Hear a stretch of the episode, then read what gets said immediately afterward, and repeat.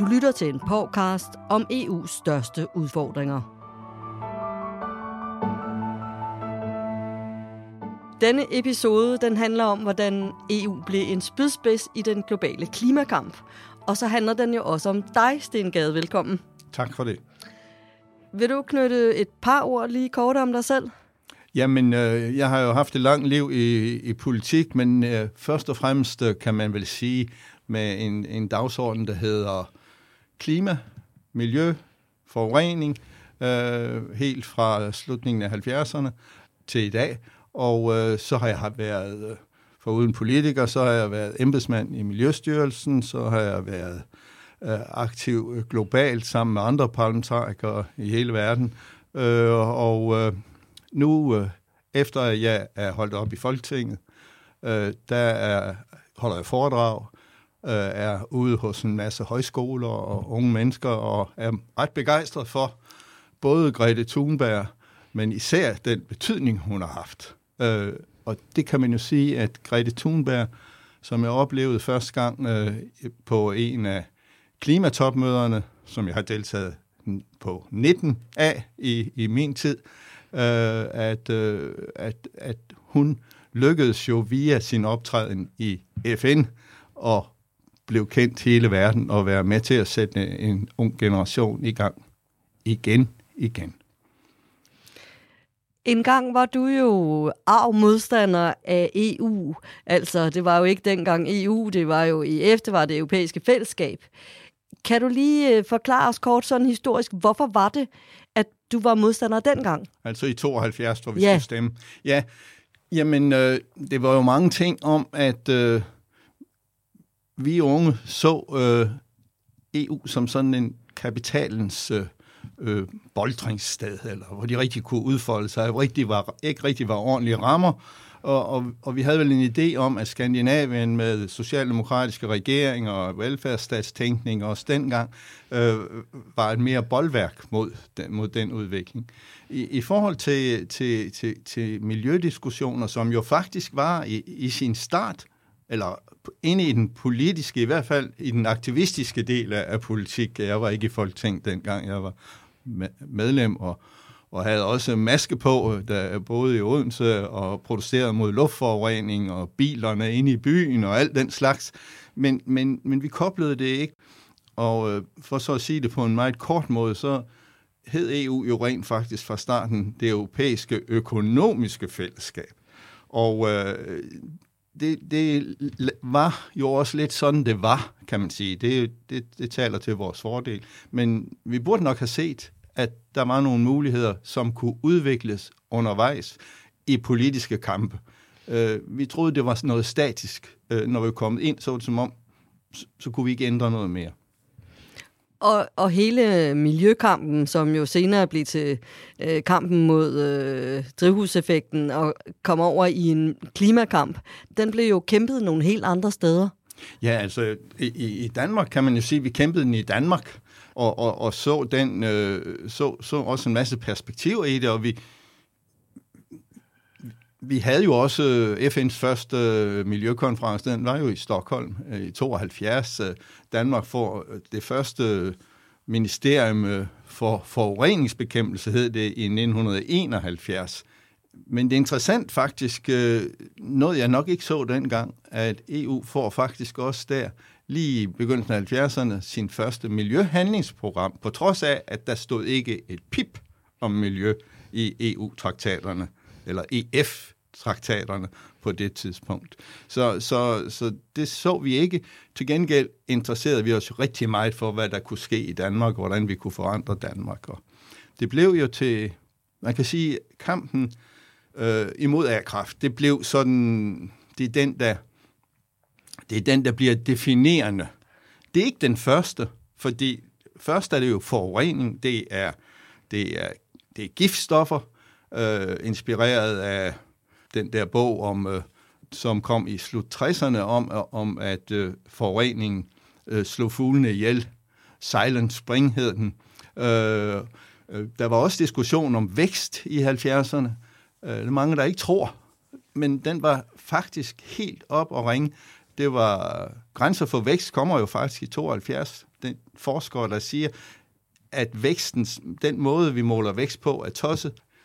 Robert Kennedy holder i 69 en øh, berømt tale, hvor han øh, hudfletter bruttonationalproduktbegrebet, siger, at det kan ikke bruges til noget. Det, det fortæller, hvis øh, vi kører hinanden ihjel i en uendelighed på motorvejen og forurener i en uendelighed, og folk dør på sygehusene og skal behandles, så stiger bruttonationalproduktet. Det er jo sådan en primitiv ting, jeg tror, de fleste i dag har forstået, at, at det er sådan set en måde at, at kritisere den måde, vi måler økonomi på. Men, men, men det var faktisk en, en bredere diskussion, og, og A-kraftdiskussionen bliver jo så også et spørgsmål om, hvad samfund vi vil have.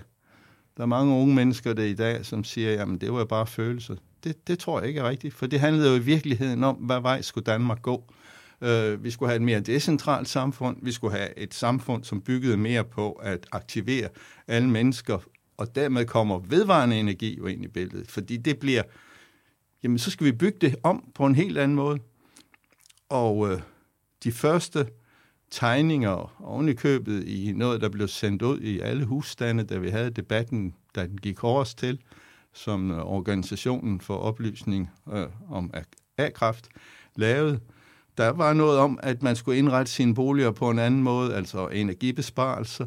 Der var noget om, øh, at man skulle gå i gang med at bygge vindmøller. Der var noget om en vision om, at ude på landet, der var der biogasanlæg, og inde i, i garagen, der holdt en bil, der blev lavet op ved solfanger, og solceller kom så senere, men, men, eller solceller, og, og så var der solfanger på alle tage, fordi der skulle vi have varmt vand fra solen. Altså, alt det der var jo i, i en diskussion, så det handlede i virkeligheden om, om, om, om et, et andet samfund, og så handlede det selvfølgelig også om farerne, ved, ved, ved A-kraft, og at det var ikke bæredygtigt, fordi affald var jo noget, vi, vi har jo giftigt affald i, i, i, i hundredvis, tusindvis af år, kan man sige, fra allerede de A-kraftværker, der kører. Så, så, det, så det var jo sådan set, toppunktet var måske, at øh, Danmark, i Danmark lavede Tvind-skolerne øh, verdens største vindmølle af nogle frivillige, Øh, og det var jo ikke øh, nødvendigvis amatør. Det var jo ingeniører og kloge folk, der vidste noget om det her, som byggede den. Men det var altså faktisk i nogle år verdens største vindmølle. Og det er interessant, at det var sådan en græsrodsaktivitet. Det var højskoler. Øh, så det var sådan set det bedste i dansk folkeopløsning, der om, blev omsat i noget konkret. Sådan nærmest ligesom andelsbevægelsen i sin tid. Øh, og det er jo også interessant, at den der verdens første vindmølle øh, i slutningen af 70'erne, den ligger vel kun en spytklat fra, hvor Vestas fabrikkerne øh, kom til øh, at udvikle sig, som i dag er, er vel verdens største vindmøllefabrik. Altså, det er, det, det, der, er en, der er en lige linje der, og det aktiverede jo rigtig mange. Øh, også dem, der ikke havde været så aktiveret i, i forureningsdiskussionen. Øh, ja. Så, så vi var ikke særlig europæisk orienteret, og jeg kan huske, at øh, da det første direkte valg til Europaparlamentet kommer i 79, øh, der gik mit parti til, til valg. Vi stillede op, øh, og fik også valgt øh, repræsentant i, i Europaparlamentet første gang, og har haft det siden, øh, at, øh, at der gik vi til valg imod øh, EU's A-kraft, eller EF's A-kraft, som det hed dengang. Ja, og i virkeligheden var I jo imod EU. Vi var jo imod ja. EU og havde stadig programpunkter om, at vi skulle meldes ud af, EU. Alligevel forstod vi jo godt, at vi skulle sidde i Europaparlamentet. Øh, og, øh, og, og, og der var det så et politisk budskab. Vi sagde nemlig dengang, at det skal ikke være et nationalistisk budskab, at vi ikke vil være med de andre, men det skal være et politisk budskab. Og det er der måske ikke mange, der tænker over i dag, men EU har jo simpelthen et, et, et A-kraft øh, projekt, kan man sige. Vi er jo med i EU's øh, A-kraft øh, Euratom, som det hedder. Og det er jo også blevet lidt genoplevet her i, øh, i krisen, energikrisen. Ja, vi har fået en ny diskussion. Jeg synes også, vi trænger til den, men det er nok ikke det her, den her udsendelse, øh, Nej, vi, vi skal bruge til det. det er det ikke. Men øh, der, hvor du for alvor rykker hen mod EU og tænker, hmm, måske er det også en arena for denne her kamp, det, det foregår jo sådan omkring Maastricht. Ja, det kommer også Lidt før. Tidligere. Det kommer faktisk før. Det kommer i 80'erne, kan man sige. Jeg kommer i, i Folketinget for SF der i ved valget i 1981, og, og, og, og var der jo så, så blev kom med det samme i Europaudvalget, som dengang hed Markedsudvalget. Og øh, der kan man vel sige, at der rykkede Europa helt tæt på mig i hvert fald. Om det rykkede tæt på danskerne, det er måske ikke helt sikkert, men det rykkede tæt på mig. Og, og i Europaudvalget sidder man jo hver fredag, det gjorde vi også dengang, hver fredag, time efter time, og der kommer det en ene minister ind og fortæller, hvad skal Danmark mene om det punkt, om det punkt, om det punkt i den næste uge, hvor vi skal til møde. Og jeg tror ikke folk, og det er i hvert fald bevidst på i dag, at øh, vi har stadig ikke en grundforståelse i Danmark om, at dansk EU-politik afgøres i Folketinget. Og derfor handler folketingsvalg mærkværdigvis ikke om det, der måske er det vigtigste overhovedet, netop hvor Danmark stiller sig øh, til både det ene og det andet forslag. Sidste valgkamp, vi har lige været igennem, adskiller sig jo ikke fra, fra normen. Øh, det handler jo ikke om, vi skal... Ja, jo, det kan godt handle om, vi skal ud af EU, hvis nogen mener det. Det er ret tosset, men det er noget andet. øh, øh, men, men, men, men folk har nok ikke forståelsen for, at det Danmark kommer til at stemme, og det er jo for eksempel alle de grønne ting, som nu ligger på dagsordenen. Det, det, det er jo det, der afgøres ved, ved, ved, ved valg.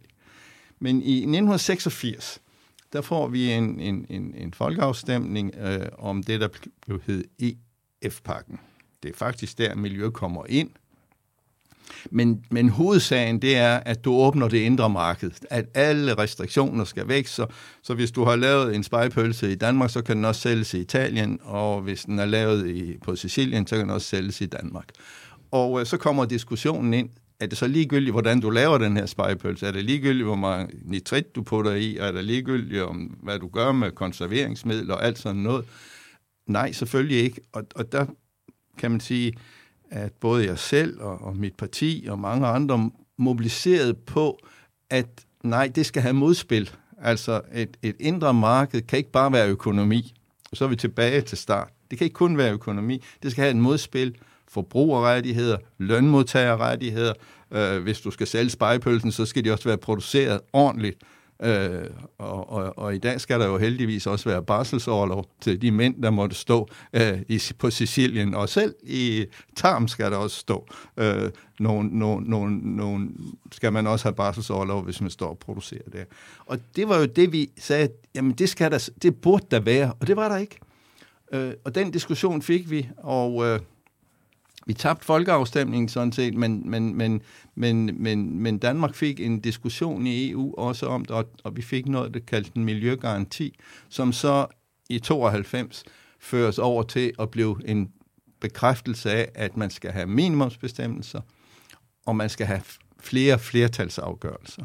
Og i det der tidsspand, der er det, at jeg og også mit parti skifter standpunkt. Jeg gør det nogle år før mit parti, men er stadig EU-overfører, så jeg jeg finder ud af, hvordan jeg manøvrerer i det der lidt svære felt, at man udadtil stadig vil ud af EU, men i virkeligheden arbejder helt på de indre linjer og også øh, i sin kommunikation på at forklare, hvorfor vi har brug for EU, hvis vi skal løse klima, miljøproblemer.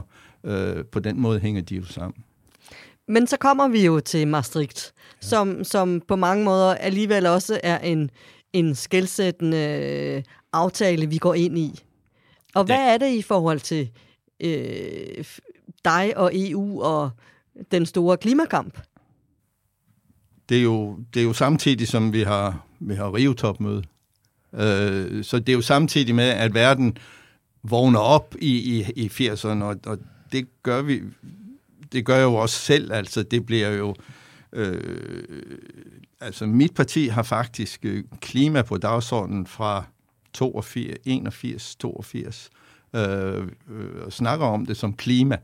Man skal bare, i dag skal man lige forstå, at, øh, at øh, der var meget af det, som man snakkede om dengang, som hed noget andet. Det hed for eksempel drivhuseffekt. Øh, men det var jo det samme. Det er jo det, er jo det, det handler om. Øh, af temperaturstigning og så videre, og risikoen ved det. Så vi vidste jo alt, kan man sige, der i, i 92, kan man sige, om, omkring det. Øh, FN's klimapanel var lavet øh, Rio laver en klimakonvention, laver en biodiversitetskonvention. Desværre når man, bliver man ikke enige om en skovkonvention, men allerede der havde man jo den om, at Amazonas og de store skove i Afrika og i Indonesien, de skulle beskyttes af en særlig international traktat. Det blev desværre ikke. Vi har det stadigvæk ikke. Så, så alt det der var vi jo, det var en meget vigtig del af politik. Det er faktisk sådan, at øh, Aarhus Universitet har undersøgt, hvornår danskerne var mest optaget af, af, af miljø ved folketingsvalg siden 71. Alle tror, at det var 2019 eller et eller andet nu. Det var i 1987. Så det var lige og, og efter EF-pakken, kan ja, man sige? Ja, det kan man sige. Det var mellem der EF-pakken og så, og, så, og så Maastricht, men det er også der, hvor vi får alle de her internationale ting omkring FN og så videre. EU havde vel ikke helt føretrøjen øh, på, på Rio. Øh, øh, faktisk havde Norden og lidt Danmark, og Per Stig var, var, var miljøminister. Øh, sådan der, det var faktisk nok lidt mere i, i, i Norden. Men, men, men hurtigt efter er EU der også i 90'erne, det vi så går ind i her, der er det jo øh, EU, der er absolut tager føretrøjen på, på alle øh, vigtige miljødagsordner, men i hvert fald på, på klimadagsordenen. Øh, men allerede i 90, altså faktisk to år før Rio, øh, der får EU sit første mål om CO2-begrænsninger. Øh, det handler om, at man i år 2000, altså 10 år senere, skal være kommet ned på, der skal man stabilisere. Og det, øh, i dag kan det måske være svært at se, for vi ved jo godt i dag, at der falder trods alt CO2-udslippet i vores del af verden, det vi måler øh, øh, på vores landjord. Men, men dengang steg det, øh, og det gjorde det også i Danmark. Så vi steg jo ind til et eller andet tidspunkt midt i 90'erne, og så begyndte vi at falde. Men, men, men, men, men på det tidspunkt er EU, det som øh, tidligere miljøminister Svend Augen sagde, at hvis man er til cirkus, Altså hvis man godt kan lide cirkus, øh, så er EU det eneste cirkus, der er kommet til byen. Så det handler ikke om, om du kan lide det. Det er bare der, du er nødt til at kæmpe, hvis du vil have nogle resultater. Og jeg vil sige i dag, at hvis man er til, at man mener, at vi skal gøre noget ved vores klima, hvis man mener, at man skal gøre noget ved øh, alle vores kæmpe forureninger og vandforurening, som er et meget større problem, end vi snakker om, øh, og, og, og alle mulige andre af de alvorlige ting med biodiversitet, som er helt elendig i Europa. Der er, kun, der er i virkeligheden kun en arena, der virkelig tæller. Og det er jo ikke det samme, som vi ikke skal gøre meget i Danmark, men det er den, der tæller, og det er den, der presser på.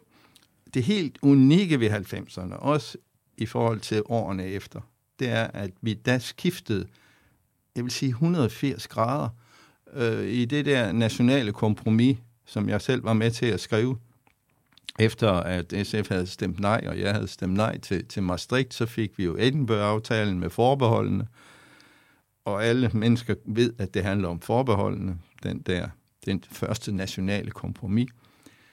Men sagen er, der står faktisk øh, en række linjer om miljøpolitik, og der står så, at vi skal have en miljøpolitik med minimumsregler og så stærke miljøbestemmelser i EU som muligt, med ret til at gå videre.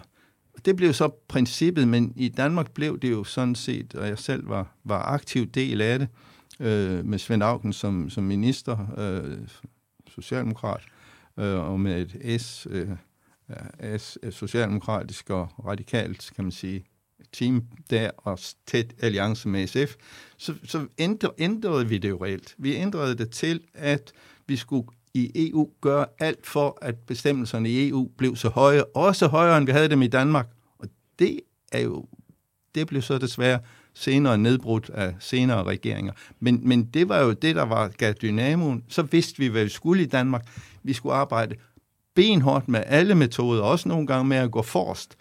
Men det handlede alt sammen om, at vi skal have det europæiske niveau op. Både fordi vi løser trods alt nogle problemer på hele det europæiske kontinent, men også fordi EU fik føretrøjen internationalt. Og det så vi jo i Kyoto for eksempel, som er de der tre år, øh, øh, nej, det var i 90. Ja, så det er fem år efter, øh, efter, efter Rio. Men det er den tredje øh, COP, altså øh, det, vi kalder topmøde, topmøde klimatopmøde. klimatopmøde. Det tredje klimatopmøde. Det er det første, jeg deltager af øh, ud af de 19, jeg, jeg, jeg har nået indtil nu. Øh, øh, som både mest som politiker, men også som embedsmand og også øh, som repræsentant for Nordisk Råd. Så jeg har været der 19 gange. Men jeg var der, og der tog verden sig, prøvede verden at tage sig sammen for alvor. Fordi så skulle det være bindende mål, og de rige lande skulle levere, og det var jo selvfølgelig budskabet fra de fattige. Jamen, det er jer, der har lavet det.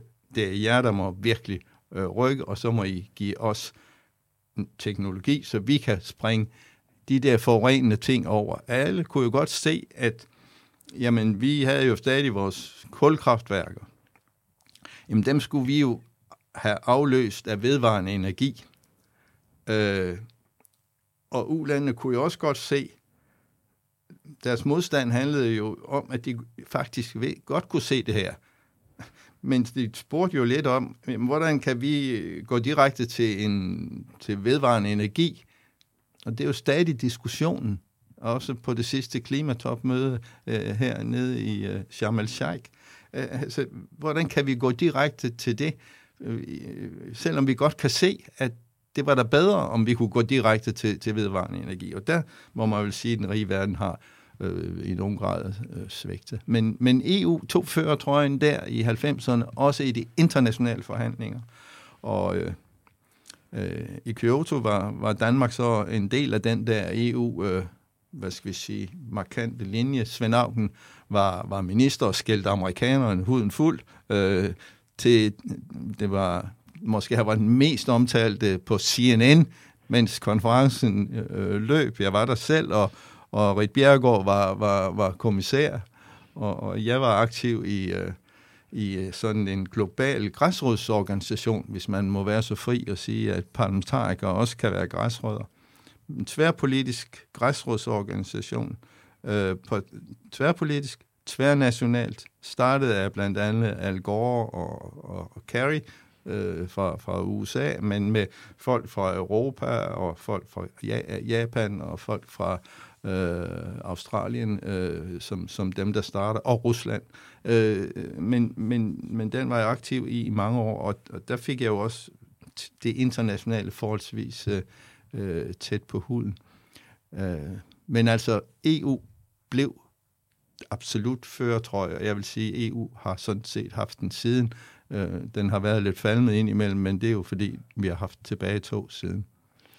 90'erne, hvis man skal sige på hele det her område, øh, klima, miljø, det grønne, vedvarende energi, var jo optur, ren optur. Masser af opbakning, i hvert fald øh, herfra, øh, set fra din stol og, og, og fra Danmark. Og også. folkelig opbakning, ja. og EU-opbakning, ja. og klimatopmøder, og ja. masser af optimisme. Men så... Mor, moren var også faldet, hvad vi måske ikke lige har nævnt. Der var jo pludselig tro på, at vi kunne løse nogle flere ting i fællesskab i verden, som det her jo handler om. Ja. Det er jo det, det også handler om. Men så kom der jo en nedtur. Ja. Med også nogle stærke modstandere. Hvem var det? Jamen altså, personificeret, så er det jo i Danmark, og det er jo fordi, vi får regeringsskifte i 2001, og det er Anders Fogh Rasmussen, øh, en venstre VK-regering, som på en måde laver en kæmpe nedtur. Jeg er selv embedsmand der. Jeg er gået ud af Folketinget i 99, blandt andet fordi jeg synes, at, at SF var lidt haltende på, på, på, på, på EU-politikken. Øh, men jeg var blevet opfordret til at søge og gjorde det så. Øh, Øh, så, så jeg sad jo i orkanens øje og var med til at, at nedprioritere miljøområdet øh, i, i ministeriet. Øh, øh, ja, vi skar jo en, omkring en fjerdedel af folkene væk, og vi nedprioriterede område efter område, men det gjorde jeg nu lojalt som embedsmand, men, men når jeg overhovedet siger noget om det her, så er det jo fordi, at, at jeg oplevede det på tæt hold. Øh, og det var der måske ikke så mange af dem, der siger noget, der faktisk gjorde. Øh, men, men der fik vi en kæmpe nedtur, og, og, og toppunktet var vel, at man øh, lavede et særligt institut til, til Lomborg, som jo kaldte sig den skeptiske øh, miljøaktivist. Øh, men, men hans rolle blev jo at, at, at tale det ned, øh, at der skulle ikke gøre så meget, at vi skulle vente, vi havde gjort alt for meget, og, og, og da man skulle fejre Rio-topmødet plus, øh, øh plus 10, øh, så, øh, så var Danmarks statsminister ude og sige, at øh, har vi ikke snart holdt nok øh, store internationale møder? Det, det virker jo helt pip i dag, men, men det var det også. Øh, og så var det Bush i, i USA, øh, og så var det olieindustri. Amerikanerne saboterede jo i virkeligheden den store, fine aftale, der skulle have været udviklet og blevet bedre og bedre øh, undervejs, fordi den faktisk havde stærke elementer. Men, men det vil de jo ikke have. Øh, og nedturen, så, den fortsatte ja, vel med Københavner-topmødet? Den kommer jo så, ja, der er en periode her, hvor EU sådan set måske holder lidt bunden oppe, hvis man kan sige det. Altså, at vi ikke går helt i bund, for eksempel her i landet. Det, det, det er nok EU's rolle, øh, kan man sige, der i de år. EU bliver også øh, i tvivl, hvad, hvad skal vi, og så videre. Og Københavns topmøde i 2009, hvor man jo så forsøger igen øh, og, og se efter Kyoto, kan man, kan man så komme videre øh, kan man så bygge lidt på, øh, hvad, enkelt, hvad landene enkeltvis vil, uden at forlade Kyoto. Men der vælger øh, amerikanerne og Danmark desværre også øh, at spille det spil, at Kyoto er død, helt død, og det skal vi ikke bruge kræfter på. Og så er det jo en rød klud i hovedet på udviklingslande og en rød klud i hovedet på Kina, som jo på det tidspunkt er ved at nå op og, og, og, og sige, jamen i alverden, Øh, I vil have, at vi skal forpligtes os, men, øh, men, øh, men I, vil, I, I regner os jo ikke på en eller anden måde. I vil ikke leve op til, til bare lidt af det, der var i den gamle aftale. Og så falder det på sørgeligt til jorden. Lars Lykke er, er, er, er, er statsminister og, og blev verdensberømt på øh, en, en klumret optræden på, på, på, øh, på, på, på, taler, på, øh, som mødeleder. Øh, Connie Hedegaard går nedtrykt hjem før tid. Øh, og, og det, det er dybt sørgeligt. Øh, men hvis man skal sige det, så var det jo ikke rigtigt. EU var også tvivlende der, som om EU kunne ikke rigtig finde ud af at være stærk nok. Og, og hvis vi skal køre det lidt frem til i dag, så var det øh, både dengang min analyse, at EU dengang skulle have taget alliancen med Afrika og de fattige lande, øh, og ikke den med USA. Og øh, man tog måske heller ikke helt den med USA, men man holdt alligevel sådan lidt blablabla. Øh, og øh, det har nok været EU's, øh, hvad skal vi sige, lidt udfordring i de senere år. Men, men i dag vil jeg sige, at EU er ved at være på plads.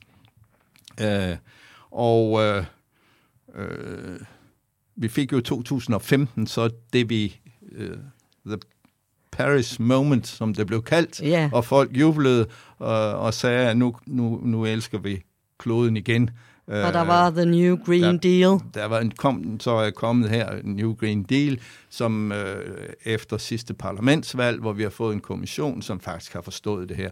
Altså man kan jo sige, hvad er det, vi har forstået? Og så lidt tilbage til Grete Thunberg. Vi har forstået, at, at lokummet brænder, for nu at sige det populært, at hvor alvorligt det er, det har vi vidst hele tiden.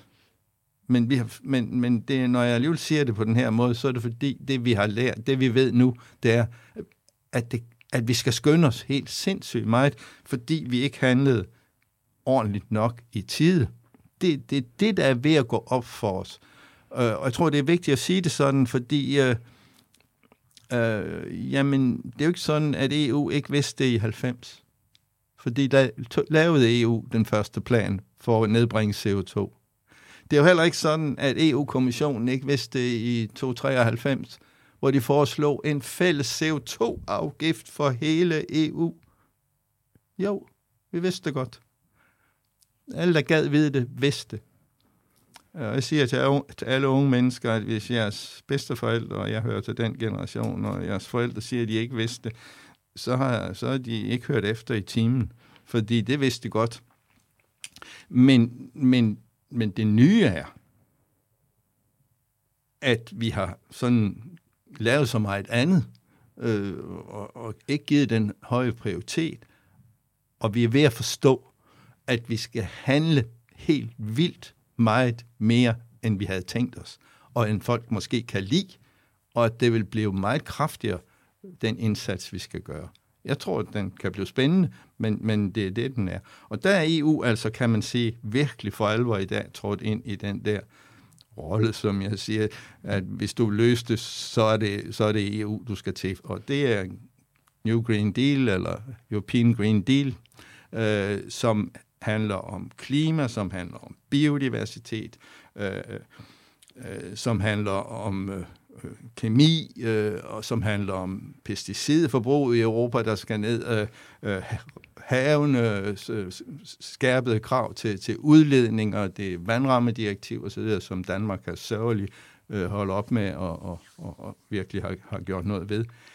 Og der skal jeg måske nævne, at det, det, jeg ser som en af de lidt farlige ting, der skete efter 90'erne, og der i det der store sorte øh, jordskælv der omkring 2001 i forhold til miljø, det er, at, øh, at siden da er det blevet normalt at snakke om, at vi ikke skal overimplementere EU-regler. Og hvad betyder det? Overimplementere. Er der noget, der hedder overimplementeret? Hvis en regel er sådan og sådan, så kan man vel ikke gøre den for meget. Så kan man rette sig efter reglen 100%, eller man kan rette sig efter reglen 70. Og hvad har været dansk sådan politisk diskussion? Det har været ret til efter den 70. Måske 85. Altså, det er jo lidt ligesom vi har haft diskussioner om fremmede og sådan noget, jamen internationale konventioner.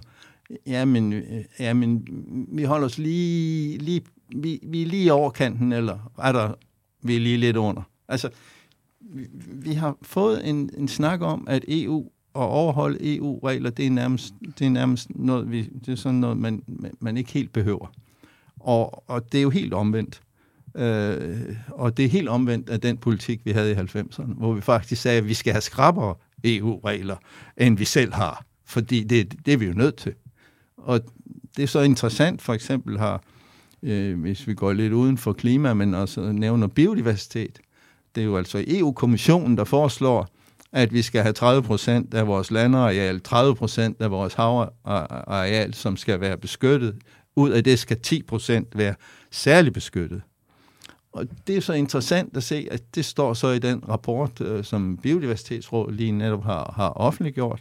Øh, der nævner de, de også det der. Så, så, så mange af de forslag, der ligger, de bliver driver, også for dansk politik og, og, og så videre.